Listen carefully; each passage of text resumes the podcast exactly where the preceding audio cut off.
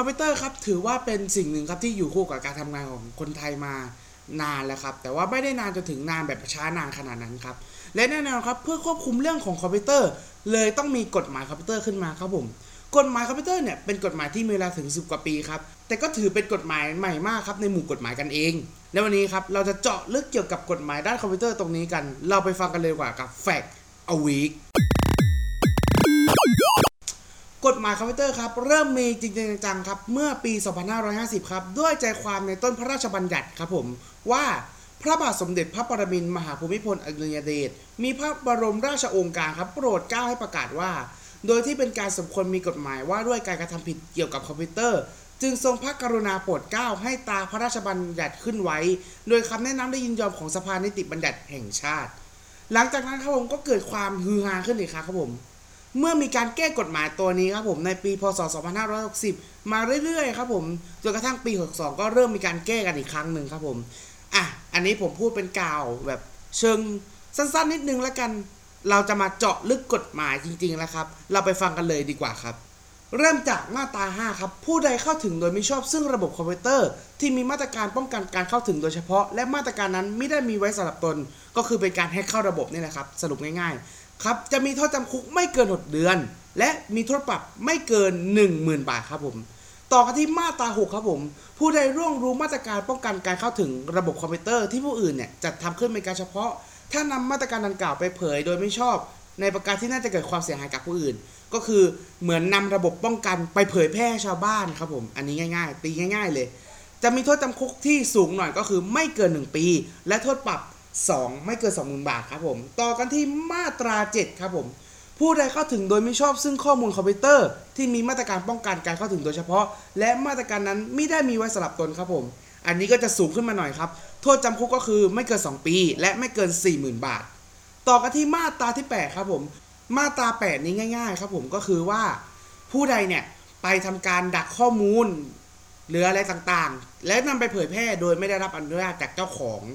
จะโดนจำคุกครับไม่เกิน 3 ปี และไม่เกิน 60,000 บาทครับต่อกันที่มาตราที่9ครับอันนี้จะเกี่ยวข้องกับเรื่องของลิขสิทธิ์แล้วก็คือ ใครเนี่ยที่ทำข้อมูลเนี่ยเสียหายทำลายข้อมูล แก้ไขข้อมูล เปลี่ยนแปลงข้อมูล เพิ่มเติมไม่ว่าทั้งหมดหรือบางส่วน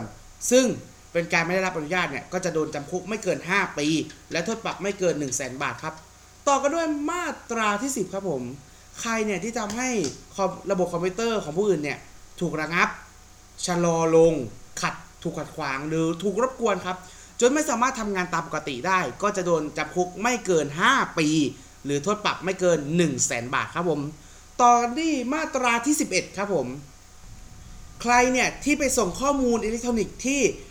โดยปกปิดหรือปลอมแปลงที่มาของการส่งข้อมูลครับ เป็นการรบกวนการใช้คอมพิวเตอร์ของผู้อื่น เหมือนง่ายๆก็คือไปสแปมเขาเนี่ยนะครับ ก็จะโดนโทษปรับไม่เกิน 1 0 0 0 0แบาท โดนแค่โทษปรับนะครับ ต่อมาครับผม ใครนี่ครับส่งอีเมลครับเชิงอีเมลลูกโซ่ เชิงจดหมายขยะจดหมายสแปมครับผม อันนี้จะหนักกว่าสแปมในที่นี้มาถึงสร้างความรำคาญให้ผู้อื่นด้วยครับ ก็จะโดนไม่เกิน 2 0 0 0 0 0 บาทครับ ต่อมาครับผมถ้าเกิดกระทำผิดนะฮะมาตรา5 6 7 8 หรือว่า 11 ครับผม แต่อันนี้ก็จะหนักหน่อยครับ เพราะว่าไปโดนเรื่องของความมั่นคงของชาติครับผม ก็จะโดนตั้งแต่จำคุกครับตั้งแต่ 1 ปีถึง 7 ปี หรือจะโดนปรับตั้งแต่ 20,000 บาท ลากยาวไปถึง 1 4 0 0 0 0 บาทครับผม ต่อมาครับอันนี้จะอยู่ในมาตราที่2แล้วนะครับผม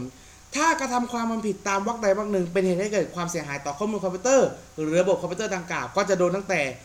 1 ปีถึง 10 ปี แล้วก็โดนปรับตั้งแต่ 20,000 บาท ยัน 200,000 บาทครับผม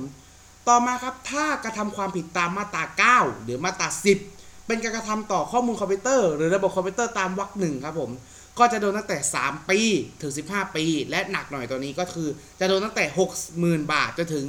300,000 บาทครับผม ต่อมาครับถ้ากระทำตามความผิดวรรคใดวรรคหนึ่งหรือวรรคสามครับ โดยไม่ได้เจตนาฆ่า แต่เป็นเหตุให้บุคคลอื่นถึงแก่ความตายก็คือจะเป็นประเภท ถ้ายกตัวอย่างง่ายๆคือเรื่องของการที่เป็น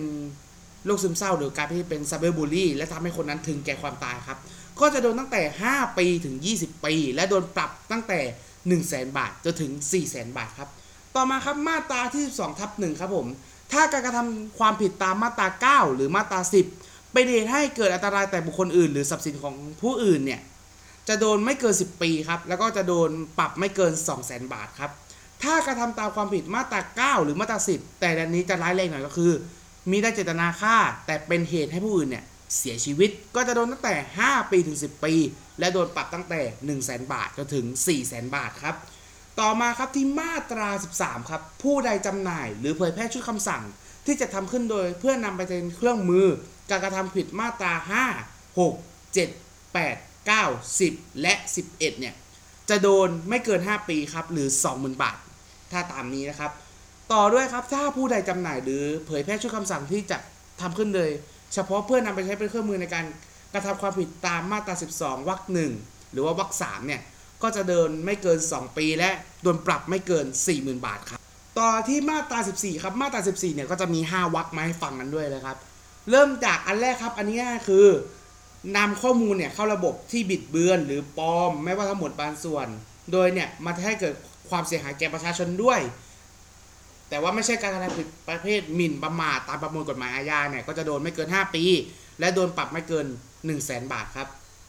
ต่อมาครับอันนี้วรรคสองครับ ถ้าน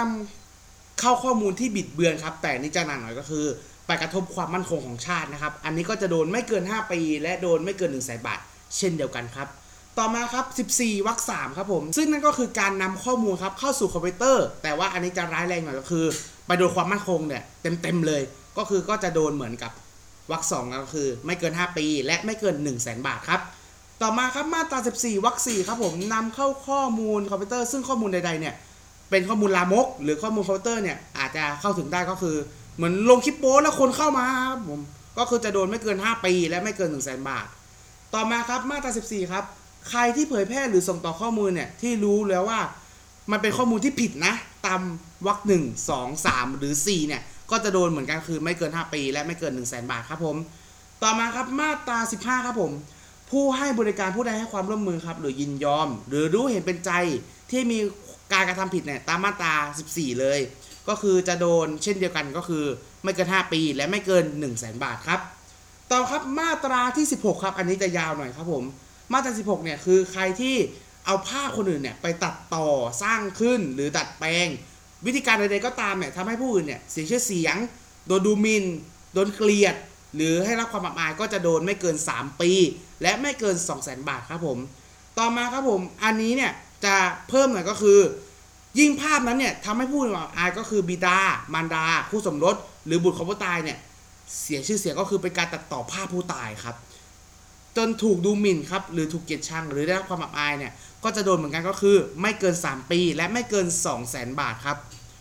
เอาละครับ ถือว่าเป็นแฟกต์สั้น ๆ ง่ายๆนะครับผมแต่ดูจากเวลาแล้วไม่น่าจะสั้นแล้วแหละ ก็ต้องขอบคุณนะครับผมทุกท่านนะครับที่รับฟังมาตลอดทั้งรายการครับสำหรับวันนี้ครับ ผมทีชัยนันก็ต้องขอลาไปก่อนสำหรับวันนี้ สวัสดีครับ ติดตามฟีดพอดได้ทาง bit.ly f e e d p o d และ Facebook Fanpage f e e d p o d ติดต่อโฆษณาได้ทาง f e e d p o d 2019 at gmail.com ขอบพระคุณทุกท่านที่ติดตามฟัง f e e d p o d